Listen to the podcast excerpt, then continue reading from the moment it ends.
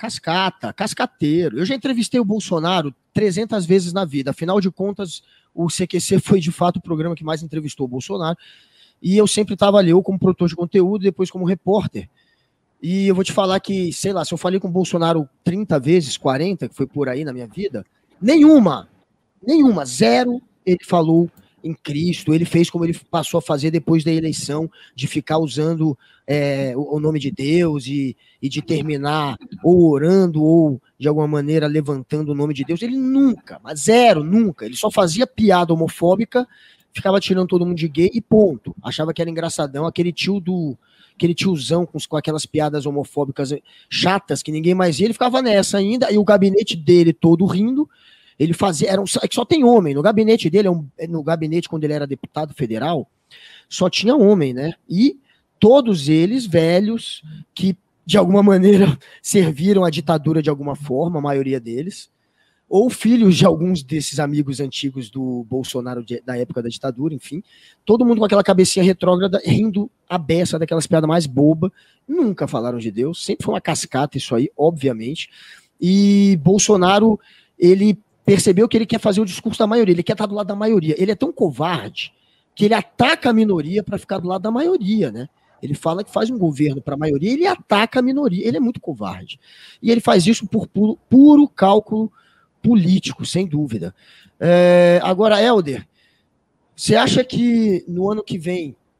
É, eu perguntei assim: você acha que não vai ter uma ditadura? Eu, eu acho difícil, eu acho improvável, de fato, as Forças Armadas aderirem a uma ditadura.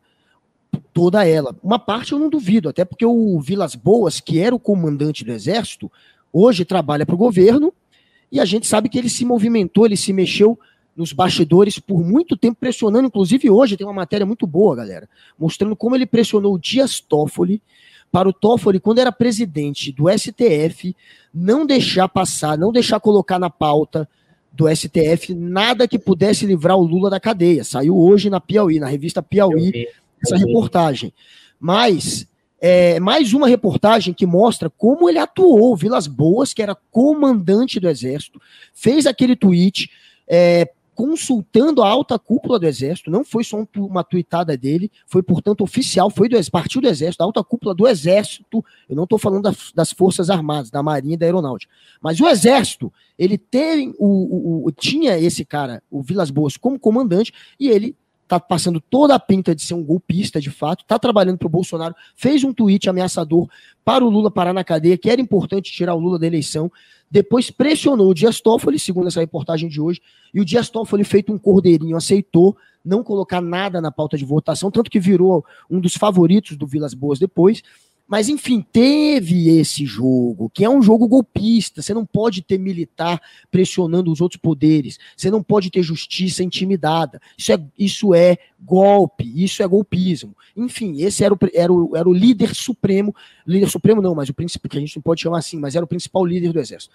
E hoje trabalha para o Bolsonaro. O hoje comandante do exército tem muita credibilidade, é muito sério. Mas a gente sabe que tem vários subordinados que são igualzinho ao Vilas Boas, que era o comandante. E vários reservistas. Essa semana, Luiz Eduardo Rocha Paiva, um, um general reservista, fez uma carta ameaçando é, o STF por conta da decisão do Faquin, que anulou a condenação do Lula, e ele incitou as pessoas a saírem à rua, foi uma coisa ameaçadora. Ontem o Bolsonaro ameaçou, falou que é fácil demais fazer uma ditadura. Eu não sei quando vai. É, é uma live, né? Então tá tudo bem, falar ontem. Ontem ele ameaçou.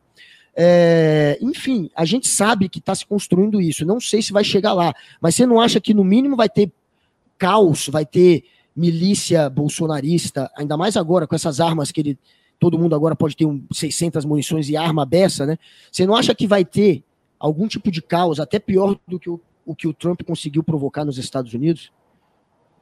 Ah, sim. Não, isso sim, com certeza. Ele vai em formatura de policial, de GCM, de guardinha da CET, de policial rodoviário, desde 2000 e não sei quantos. Por quê? Porque ele está querendo formar ali aquela, aquele exército paralelo dele.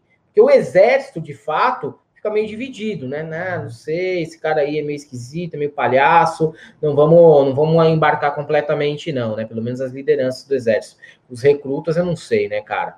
é, os cabos e soldados, eu já não sei, porque aí o baixo clero geralmente gosta dos discursos do Bolsonaro, mas é, ele vai nessas formaturas aí, né? Vai nessas formaturas exatamente porque ele quer sim ter um apoio uh, do baixo clero de policial, do baixo clero de exército, do baixo clero de tudo isso daí que eu tinha te falado aqui.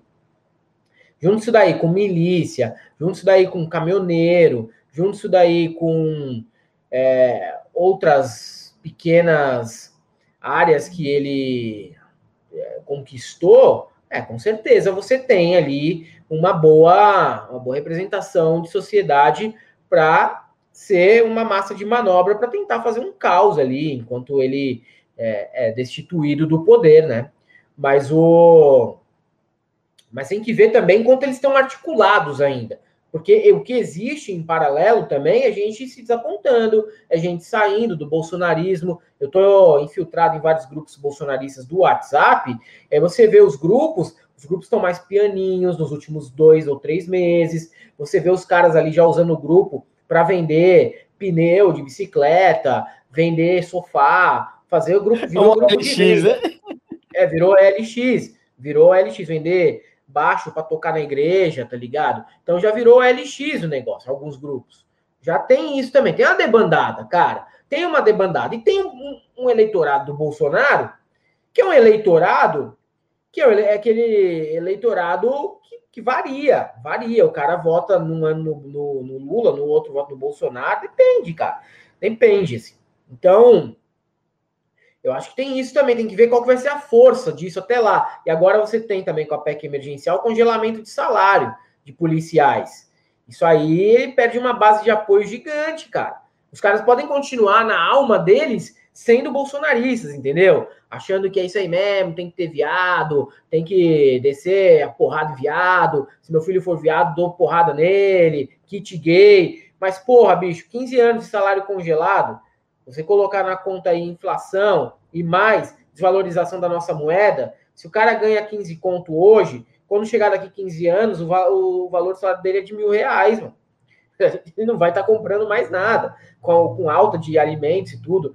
Então, isso, isso vai pesar também no apoio que ele vai ter. Eu acho que aí, se isso for mantido, ele, ele meio que perde o principal apoio que poderia dar guarida a esse golpe. Ele está rompendo com quem daria guarida esse golpe. O cara pode até votar nele por, por ódio ao PT, ódio às esquerdas, mas esse cara falar, ah, pô, eu não vou riscar minha vida, não, invadindo Brasília, é, formando um exército paramilitar para o mito, não, quero que se foda, cara. Eu tô aqui com um salário já defasado de dois anos, né? Quase, quando for a eleição, esse cara não vai, não vai estar tá lá.